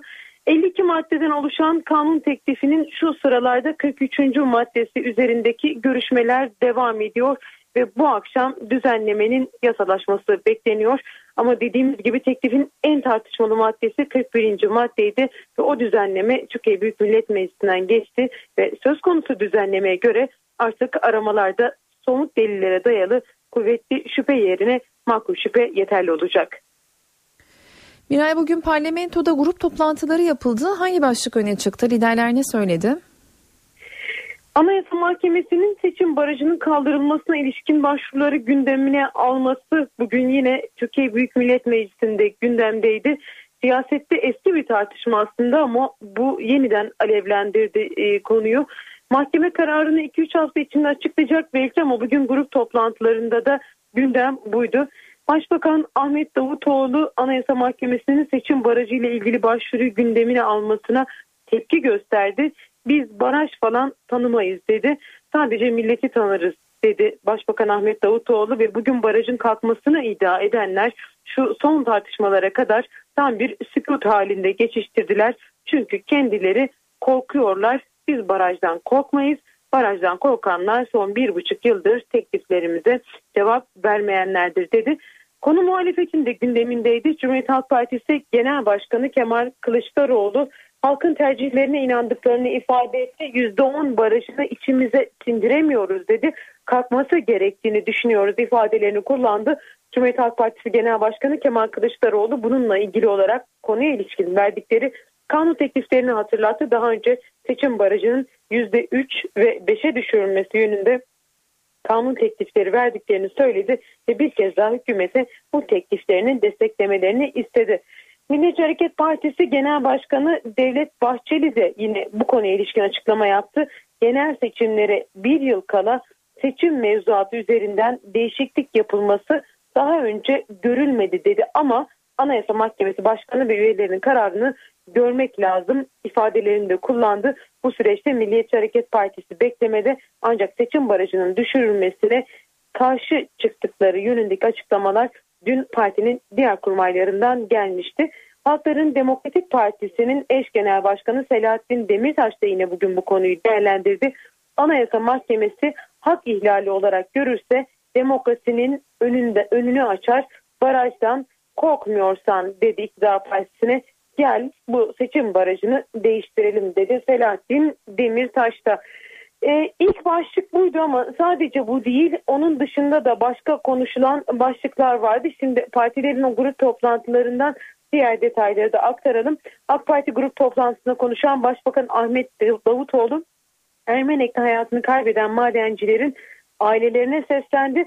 Soma faciasında hayatını kaybeden madencilerin ailelerine yapılan yardımların Ermenek için de geçerli olduğunu söyledi. Yani vefat edenlerin ailelerine vefat aylığı, SGK borçları tümüyle silinecek, vefat aylığı verilecek. En az bir kişi aileden devlette istihdam edilecek, kaza net gelir karşılığı ödenecek. Çözüm süreci vardı Davutoğlu'nun gündeminde kim ne provokasyon yaparsa yapsın çözüm süreci başarıya ulaşacak dedi. Kılıçdaroğlu'na yüklendi. CHP liderinin bir kapalı toplantıda partiyi demokrasiye ben getirdim dediği iddia edilmişti. CHP'de demokrasi hiç olmadı dedi Ahmet Davutoğlu. MHP Genel Başkanı e, Devlet Bahçeli'ye de Türkiye'nin dört bir yanını gezin biz öyle yapacağız diyerek Tunceli tartışması üzerinden mesaj verdi. Cumhuriyet Halk Partisi Genel Başkanı Kemal Kılıçdaroğlu ise partisinin grup toplantısında hem Başbakan Ahmet Davutoğlu'nu hem de Cumhurbaşkanı Recep Tayyip Erdoğan'ı hedef aldı ve özellikle Başbakan Ahmet Davutoğlu'nun Anayasa Mahkemesi'ne ve partisine yönelik açıklamaları gündemindeydi. Az önce aktarmıştım CHP Genel Başkanı'nın kapalı bir toplantıda söyledi. Bu partiye demokrasiyi ben getirdim ifadesine CHP lideri tepki gösterdi. Dedikodulardan yola çıkarak partiyle ilgili yorum yaptığını savundu Başbakan Ahmet Davutoğlu'nun ve böyle bir durumdaki kapalı bir durum, kapalı bir toplantıdan bu eleştirileri getirmesine e, akademisyen misin dedikoducu musun ifadelerini kullandı. E, Cumhuriyet Halk Partisi lideri Kemal Kılıçdaroğlu Ve bunun yanı sıra e, Cumhurbaşkanı Recep Tayyip Erdoğan'ı da hedef aldığını ifade etmiştik. Kadın erkek eşit değildir sözleri üzerinden hedef aldı. Erkeğin ne üstünlüğü var kadınlara karşı diye sordu ve kadınların erkeklerden daha üstün olduğunu ifade etti. Eğitim konusu gündemindeydi. Yine Cumhurbaşkanı hedefindeydi. Kendisine saray yapacağına eğitime para harcasın dedi. Cumhurbaşkanı Erdoğan'a yönelik olarak Cumhuriyet Halk Partisi lideri Kemal Kılıçdaroğlu. MHP Genel Başkanı hedefinde de yine Ahmet Davutoğlu vardı. Onun kullandığı ifadede farklı bir e, açıdan baktı. Doğan görünümlü Şahin gibi bir ifadesi vardı. Başbakan Ahmet Davutoğlu'nun her fırsatta her zeminde farklı bir çıkış yaptığını ifade etti. Cumhurbaşkanı Erdoğan'ın kadın erkek eşitliğine yönelik sözlerine o da tepki gösterdi. Cinsiyetçi körlüğe takılmış birisinin devletin başında bulunması milletimiz açısından tarihsizliktir dedi. Dört eski bakanla ilgili iddiaları araştıran Meclis Soruşturma Komisyonu'na getirilen yayın yasağına da yine tepki göstermeye devam etti ve AK Parti hükümeti batmıştır, bitmiştir, balon gibi patlamıştır dedi ve MHP e, grubunda bu arada Oktay Vural da eşi Tuğba Vural'ın vefatının ardından ilk kez grup toplantısı yönetti. Onu da bir süredir Türkiye Büyük Millet Meclisi'nde görmüyorduk. Bunu da aktaralım. Ve son olarak Halkların Demokratik Partisi grubu orada da ana gündem maddesi meclise sevk edilen iç güvenlik paketiydi. HDP'nin eş genel başkanı Selahattin Demirtaş düzenlemeyi sert sözlerle eleştirdi. Polise dur demeden vur yetkisi getiren düzenleme meclise sunuldu dedi.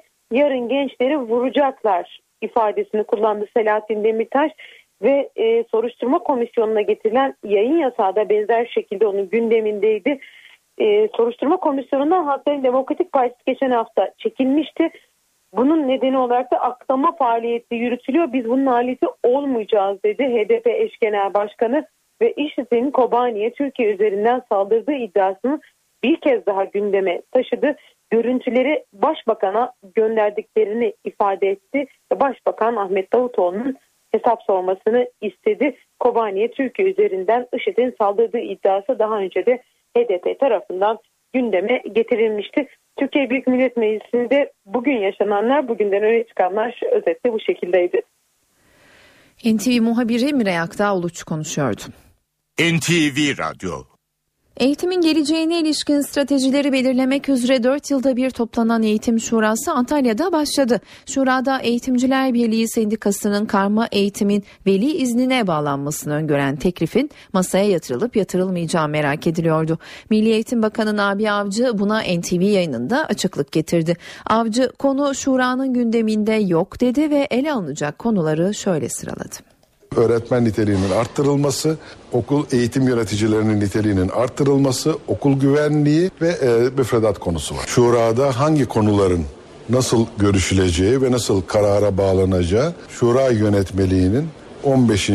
maddesinin birinci fıkrasının D bendinde çok açık olarak ifade edilmiştir. Orada der ki şura gündeminde olmayan konularda müzakere açılması ve karar alınması söz konusu olmaz. Ha burada biz 600'e yakın paydaşımızla bir araya geliyoruz. Dolayısıyla bu paydaşlarımızın arasında sendikalarımız var. Üç belli başlı bütün sendikaları davet ettik ama özellikle üye sayısına bakarak üç büyük sendikamızı e, üye sayıları oranında davet ettik temsilciyle. Onun dışında eğitim alanında faaliyet gösteren pek çok sivil toplum kuruluşu, üniversiteler var. Şimdi dolayısıyla bizim dört tane bu şurada görüşülecek dört temel konumuz var.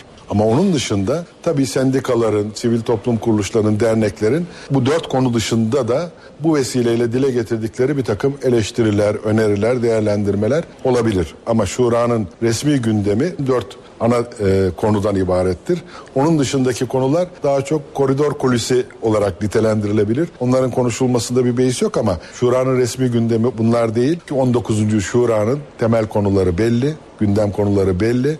Bu gündem konularıyla ilişkin tartışmaların, müzakerelerin e, ve kararların nasıl alınacağı da şura yönetmeliğinde var. NTV Radyo Rusya Devlet Başkanı Vladimir Putin Ankara'daki temaslarında Ocak ayından itibaren Rus doğal gazının %6 daha ucuz satılacağını açıkladı. Bu açıklamanın ardından Enerji Bakanı Taner Yıldız'a gazı alırken yaşanan düşüş tüketiciye yansıyacak mı sorusu yöneltildi. Bakan henüz erken dedi. BOTAŞ olarak aldığımız fiyattan daha düşük fiyatla sanayicimize ve vatandaşımıza satıyoruz. Şu anda vatandaşımıza bunların yansıtılabileceği ile alakalı e, konu için erken ama çok erken görüyorum. Rusya Türkiye'ye sattığı doğalgazda %6 indirime gidiyor. Peki bu karar tüketiciye indirim olarak yansıyacak mı? Enerji Bakanı Taner Yıldız indirim sinyali vermedi. BOTAŞ'ın borçlarına dikkat çekti. BOTAŞ karı üzerinden değil zararı üzerinden bunun telafisine dönük o müzakereleri yürütmektedir. Ve 2 milyar TL civarındaki bir zarardan bahsediyoruz. Yıldız %6'lık indirim için henüz anlaşma yok. Bu rakam Rusya'nın bize teklifi dedi. Tabii ki bu bir adımdır ve biz de karşı teklifimizi kendilerine sunduk. İstediğimiz rakam onların verdiğinin tabii ki üzerinde. Yıldız Erbil ile Bağdat arasında varılan Kürt petrolünden elde edilen gelirin %17'sinin Kuzey Irak bölgesel Kürt yönetimine aktarılmasına ilişkin uzlaşmayı da değerlendirdi. Bundan sonra Irak'ın işi daha da kolaylaşmıştır. Paylaşılan Irak'ın petroldür. Son gelinen nokta Ankara, Erbil ve Bağdat'ın e, tam bir mutabakat sağlayabileceği bir nokta haline gelmiştir. Irak hükümetiyle bölgesel Kürt yönetimi petrol ve bütçe paylaşımı konusunda anlaşmaya vardı. Kürt yetkililere göre Bağdat'ta taraflar arasında 3 gün süren toplantıların ardından nihai bir anlaşmaya varıldı. Anlaşmaya göre Bağdat hükümeti Kürt bölgesinin Irak bütçesindeki %17'lik payını hiçbir kesintiye gitmeden gönderecek. Bölgesel Kürt yönetimi ise bunun karşılığında kendi bölgesinde ürettiği petrolün günlük 250 bin varilini Irak Petrol Bakanlığı'na verecek.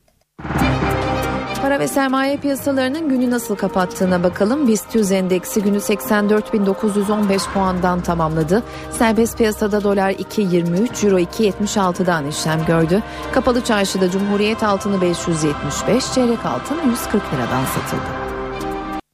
Aranın ardından yeniden karşınızda olacağız. Eve dönerken devam ediyor. Saat 18.30 ben Öykü Özdoğan eve dönerken haberler haber turuyla devam ediyor. Avrupa İnsan Hakları Mahkemesi cemevlerinin ibadethane olduğuna ve Alevilere dini temelde ayrımcılık yapıldığına hükmetti. Kararın duyurulmasından saatler sonra Başbakan Ahmet Davutoğlu Alevi temsilcileriyle buluştu. Toplantıya Adalet Bakanı Bekir Bozdağ ve Çalışma Bakanı Faruk Çelik de katılıyor. Meclis Genel Kurulu yargı paketi olarak adlandırılan düzenleme üzerinde mesaisini sürdürüyor. Paketin en tartışmalı maddelerinden biri olan aramaları makul şüphe şartına bağlayan hüküm kabul edildi.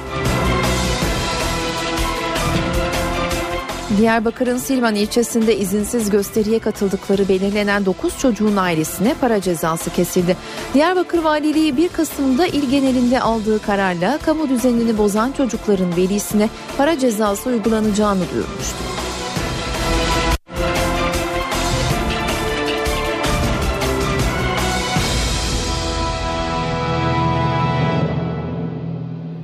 Karaman'ın Ermenek ilçesindeki maden ocağından bir işçinin daha cenazesi çıkarıldı.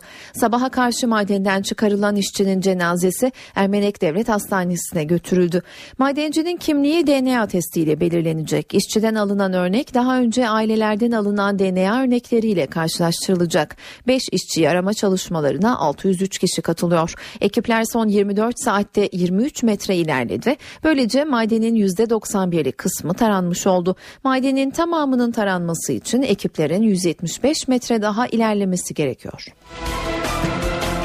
301 madencinin yaşamını yitirdiği Soma'da 2831 işçinin işine son verildi. İşçiler bu kötü haberi cep telefonlarına gönderilen mesajla öğrendi.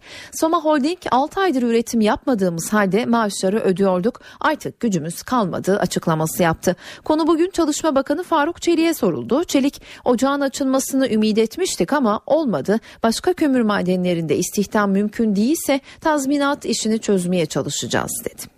2850 işçimizin tabii ki işsiz kalması hiç kimseyi memnun etmez. Ama burada e, 6 aylık bir dönem biz e, Çalışma Bakanlığı olarak yaptığımız yasal düzenlemeyle e, işsizlik fonundan e, ödediğimiz maaş ve yardımlarla geçti. Umut ettik ki bu ocak açılır e, ve sağlıklı bir ortamda işçilerimiz çalışabilirler diye. Ama o imkan eğer kalmadıysa yapılacak başka bir durum yok. Çünkü bile bile biz insanları oraya e, tehlikeli ortama itecek değiliz. Öyle bir şey söz konusu olamaz. E, başka o alanda kömür madenlerinde istihdamı ve istihdam mümkün değilse tazminatlarla ilgili Enerji Bakanı arkadaşımızla e, görüşelim. Bir çıkış yolunu varsa bulmaya çalışırız. CHP lideri Kemal Kılıçdaroğlu ise başbakana çağrıda bulundu. Bu kişilere iş bulmak senin görevin dedi. Bu insanlar yer altında çalışıyorlardı. Bu insanlar yolsuzluk yapmıyorlardı. Bu insanlar helal para kazıp kazanıp evlerini geçindirmek istiyorlardı. Şimdi ben Sayın Davutoğlu'na sesleniyorum. Sen eğer başbakansan, başbakanlık koltuğunda oturuyorsan bu işçilerin tamamına iş bulacaksın, aş bulacaksın. Bu senin görevindir. Bu arada kredi borçları nedeniyle zor günler geçirdiklerini belirten işçiler iş önünde uzun kuyruklar oluşturdu. Muğla Yatağan Termik Santrali'nde işçilerin ihaleyi kazanan firmanın santrali devralmasını engellemek için başlattığı eylem sürüyor. Santralin giriş ve çıkışı iş makineleriyle kapatıldı. Yönetim kadrolarının içeriye girmesine izin verilmiyor. Enerji Sendikası Şube Başkanı Fatih Erçelik, özelleştirmede geri adım atılıncaya kadar mücadeleye devam edeceklerini söyledi. Ancak özelleştirme idaresi ihaleyi kazanan firmayla devir sözleşmesinin imzalandığını açıkladı. Gaziantep'te sobadan sızan gazdan zehirlenen iki kişi hayatını kaybetti. Tuğba Özdemir alt katta oturan hasta babaannesine bakmak için geceyi burada geçirdi. Sabah eve giden yakınları genç kızın ve babaannesinin hareketsiz yattığını gördü. Hastaneye kaldırılan iki kişi hayatını kaybetti. 15 yaşındaki Tuğba ve babaannesinin sobadan sızan karbon monoksit gazından zehirlenerek yaşamını yitirdiği belirlendi. Türkiye'yi etkisi altına alan yağışlı hava İstanbul'daki barajları doldurdu. Yaz aylarında alarm veren Ali Beyköy Barajı %67 doluluk seviyesine ulaşırken birkaç ay önce ineklerin otladığı tarihi Malova kemeri de sular altında kaldı. İstanbul genelindeki barajların doluluk oranı yılın en yüksek seviyesi olan 46'ya ulaştı. Dünyanın ikinci büyük deniz ürünleri ihracatçısı olan Norveç gözünü Türkiye pazarına çevirdi. Bu kapsamda Norveçli balıkçılar ve restoran aşçıları İstanbul'da temaslarda bulundu. Grup içinde Norveç Balıkçılık Bakan Yardımcısı Türk asıllı Dilek Ayhan da vardı. Norveç'ten geldiler, Beşiktaş balık pazarını gezdiler. Gözleri hemen Norveç somonlarına takıldı ancak balıkçının buna itirazı vardı. Valla ben bir balıkçı olarak e, lüfer balığını tercih ediyorum. Çünkü denizin e, en güzel, en lezzetli paşa balığıdır. Ben lüferimizi tek geçerim. Lüfer somondan daha güzeldir diyor. Siz? Bunu söyleme hakkı var tabii. Ancak her iki balık da sağlık için çok iyi. Önemli olan da bu. Lüfer mi somon mu tartışması bir yana Norveçliler balık tezgahlarını renkli buldu. Balıklar onlara göre çok tazeydi. Türk balıkları güzel, tezgahları da, balık satanları da çok sevdim. Satıcılar çok tutkulu ve içten. Norveç Balıkçılık Bakan Yardımcısı Türk asıllı Dilek Ayhansa Türkiye'de balığın az tüketildiğini hatırlattı. Türkiye'de e, normal bir kişi her sene 6 ve 8 kilo arası balık yiyor. Norveç'te, Norveç'te 22 kilo. Yani e, balık çok sağlıklı bir ürün. Daha çok yememiz gerekiyor Türkiye'de de. Norveçli balıkçıların bir sonraki durağı Eminönü'ydü. Balık ekmek yediler ve çok şaşırdılar. Çünkü ekmek arasına konulan balık Norveç uskumrusuydu. Aranın ardından yeniden karşınızda olacağız. Eve dönerken devam ediyor. Saat 18.42 ben Öykü Özdoğan eve dönerken haberlerde günün öne çıkan gelişmelerini aktarmayı sürdürüyoruz. Fransa Türkiye'nin Avrupa Birliği üyelik sürecinde bloke ettiği başlıklardan birinde vetoyu kaldırıyor. Cumhurbaşkanı Erdoğan temaslar sonucu Fransız mevkidaşını ikna etti. Bununla birlikte Avrupa Komisyonu Avrupa Birliği sürecine ivme kazandırılması amacıyla gelecek hafta Türkiye'ye 3 üyesini gönderecek. Ayrıntıları NTV Brüksel temsilcisi Güldener Solumut'tan alacağız. Güldener. Cumhurbaşkanı Recep Tayyip Erdoğan Fransa Cumhurbaşkanı François Hollande'la yapmış olduğu ikili görüşmelerde geçtiğimiz ay gerçekleşen görüşmelerde artık Fransa'nın e, Türkiye'nin AB üyeliği önündeki engelleri kaldırması yönünde talebi oldu. Fransa'nın eski Cumhurbaşkanı Nicolas Sarkozy Türkiye'nin AB üyeliğini teyit edecek 5 başlığı tek taraflı olarak veto etmişti. Bu başlıklar Türkiye'nin AB üyeliğini teyit edecek niteliğindeydi. Bunların arasında da e, para politikaları, para birliği ve ekonomi e, politikaları yer alıyordu. Cumhurbaşkanı Recep Tayyip Erdoğan Fransız mevkidaşıyla görüştüğünde bu başlığın artık e, önündeki engelin kaldırılması gerektiğini aksi takdirde Nicolas Sarkozy'nin politikasının Fransa'nın devlet politikası haline dönüşeceğini dile getirdi. Fransız mevki, mevkidaşı ise Fransa'nın bu başlığın müzakere açılması yönünde herhangi bir çekincesinin artık olmadığını dile getirerek bu başlığın vetosunu kaldırdığını açıkladı. Öte yandan da Avrupa e, Komisyonu Türkiye'nin e, AB müzakerelerini yeniden ivme kazandırması yönünde Başbakan Ahmet Davutoğlu ile AB Bakanı e, Volkan Bozkır'ın politikaları doğrultusunda Türkiye adeta çıkarma gerçekleştirecek. Pazartesi günü yapılacak olan görüşmelerde 3 komisyon üyesi geliyor. Heyet e, AB Dış Politika Yüksek Temsilcisi Federica Mogherini başkanlığında gelecek ve bu heyeti de Avrupa Komisyon genişlemeden sorumlu üyesi Johannes Hahn ile e, insani yardımlardan sorumlu komisyon üyesi Christos Stylianides gelecek. E, üç tane ayrı konu var. Birincisi dış politika yani Orta Doğu, Suriye'deki gelişmeler, mülteciler ve Rusya ile ilişkiler yer alacak. Avrupa Komisyonu gelişiminden sorumlu üyesi Johannes Hahn ise AB-Türkiye ilişkilerine yeniden ivme kazandırmak için atılacak müzakere başlıklarını ele alacak.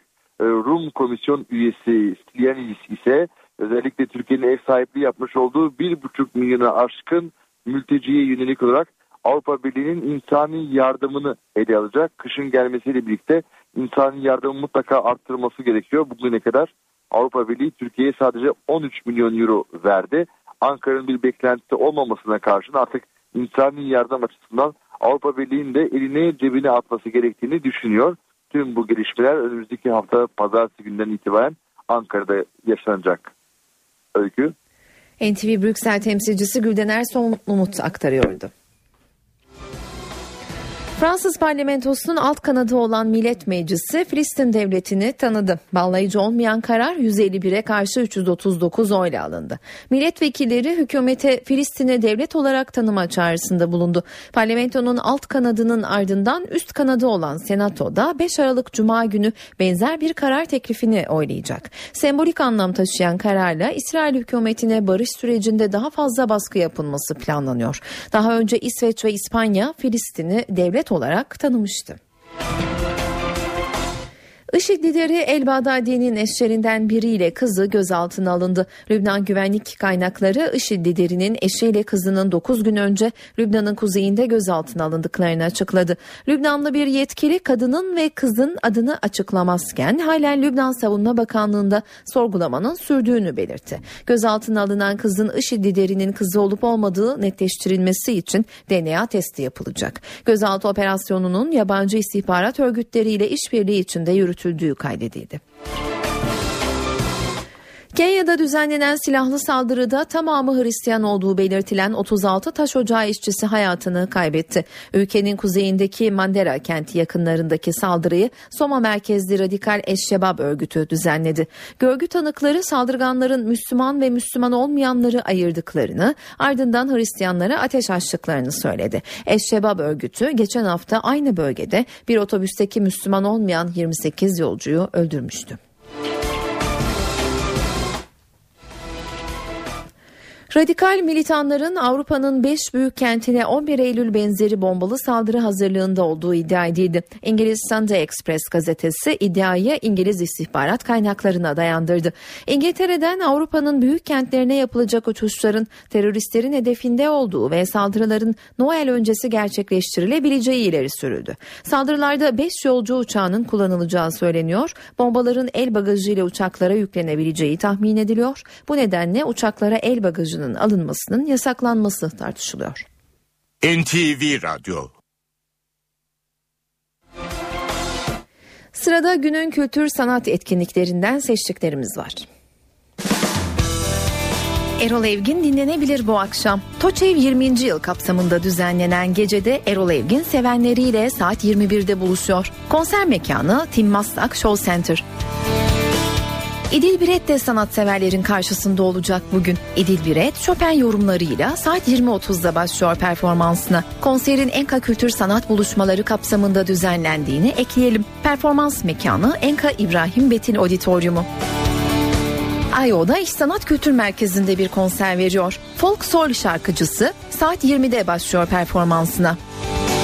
Concertino Akordeon Ensemble'da sanatseverlerle buluşuyor bu akşam. Flüt sanatçısı Konstantin Moskoviç'in konuk sanatçı olacağı konser Cemal Reşit Rey konser salonunda dinlenebilir. Performansın saat 20'de başladığını belirtelim. Tiyatro severler için de önerimiz olacak. Kral Soytarım Lear Kadıköy Halk Eğitim Merkezi'nde sahneye konuyor bu akşam. Yiğit Serdemir'in uyarlayıp yönetmenliğini üstlendiği oyunun oyuncu kadrosunda Tomris İncer, Berkay Ateş, Demet Evgar ve Okan Yalabık gibi isimler yer alıyor. Kral Soytarım Lear saat 20.30'da açıyor perdelerini. Bu akşam evdeyseniz CNBC'de saat 21'de Rizzoli and Isles, öncesinde ise saat 20'de Hot in Cleveland izlenebilir. Star TV'de de saat 20.30'da yerli dizi Kaderimin yazıldığı gün ekrana gelecek. Ara veriyoruz saat başında yeniden karşınızda olacağız. Eve dönerken devam ediyor. Saat 19 ben Öykü Özdoğan eve dönerken haberlerde Türkiye ve dünyadan günün öne çıkan haberlerini aktarıyoruz. Bedelli askerlik çıktı. 31 Aralık 1987 ve öncesinde doğanlar 18 bin lira karşılığında askerlik hizmetinden muaf olacak. Avrupa İnsan Hakları Mahkemesi cemevlerinin ibadethane olduğuna ve Alevilere dini temelde ayrımcılık yapıldığına hükmetti. Kararın duyurulmasından saatler sonra Başbakan Ahmet Davutoğlu Alevi temsilcileriyle buluştu. Toplantıya Adalet Bakanı Bekir Bozdağ ve Çalışma Bakanı Faruk Çelik de katılıyor. Cumhurbaşkanı Tayyip Erdoğan Anayasa Mahkemesi'nin seçim barajı ile ilgili başvuruyu gündemine almasına tepki gösterdi. Hiçbir kurum kendini milletin ve meclisin üzerinde görmemelidir dedi. Başbakan da seçime 6 ay kala konunun gündeme getirilmesini eleştirdi. CHP lideri Kılıçdaroğlu ile HDP eş başkanı Selahattin Demirtaş ise barajın düşürülmesi gerektiğini söyledi. Meclis Genel Kurulu yargı paketi olarak adlandırılan düzenleme üzerinde mesaisini sürdürüyor. Paketin en tartışmalı maddelerinden biri olan aramaları makul şüphe şartına bağlayan hüküm kabul edildi. Kobani'ye gidecek ikinci peşmerge kafilesini taşıyan uçak Şanlıurfa'ya indi. Peşmergeler Suruç üzerinden Kobani'ye geçiş yapacak. Diyarbakır'ın Silvan ilçesinde izinsiz gösteriye katıldıkları belirlenen 9 çocuğun ailesine para cezası kesildi. Diyarbakır Valiliği 1 Kasım'da il genelinde aldığı kararla kamu düzenini bozan çocukların velisine para cezası uygulanacağını duyurmuştu. Mersin'de Gümrük Muhafaza Müdürlüğü ekipleri bir antrepoda Çin'den ithal edildiği belirlenen 400 ton GDO'lu mısır unu ele geçirdi. Yapılan analizlerde mısır unlarının belirtilen GDO seviyesini aştığı tespit edildi. Olayla ilgili gözaltına alınan 6 kişi serbest bırakıldı.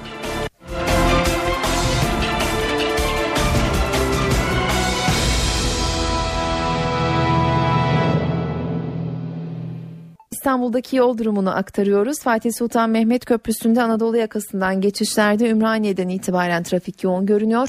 Boğaziçi Köprüsü'nün yoğunluğu ise Acıbadem Köprüsü'nden başlıyor. Aksi istikamette Boğaziçi Köprüsü Çağlayan'dan itibaren Fatih Sultan Mehmet Köprüsü ise Gazi Osman Paşa'dan itibaren oldukça yoğun görünüyor. Avrupa yakasında trafiğin yoğun olduğu birkaç güzergahı da ekleyelim. Bayrampaşa'dan itibaren Tem'de trafik oldukça sıkışık. Mahmut Bey gişelere kadar sürüyor bu sıkışıklık. Yine Avrupa yakasında Çağlayan Topkapı istikametinde Haliç Köprü girişinden itibaren Metroport'a kadar oldukça yoğun bir trafik var. Anadolu yakasında ise Sultanbeyli Samandıra istikametinde oldukça sıkışık görünüyor. Trafik iyi yolculuklar dileriz. Ve dönerken haberlerin sonuna geldik. Ben Öykü Özdoğan, editör Sevan Kazancı, teknik masada Mehmet Can Bahtır iyi akşamlar diliyoruz. NTV Radyo yayını kısa bir aradan sonra Cem Dizdar ve Gürcan Bilgic'in hazırlayıp sunduğu Çift Forvet programıyla devam edecek.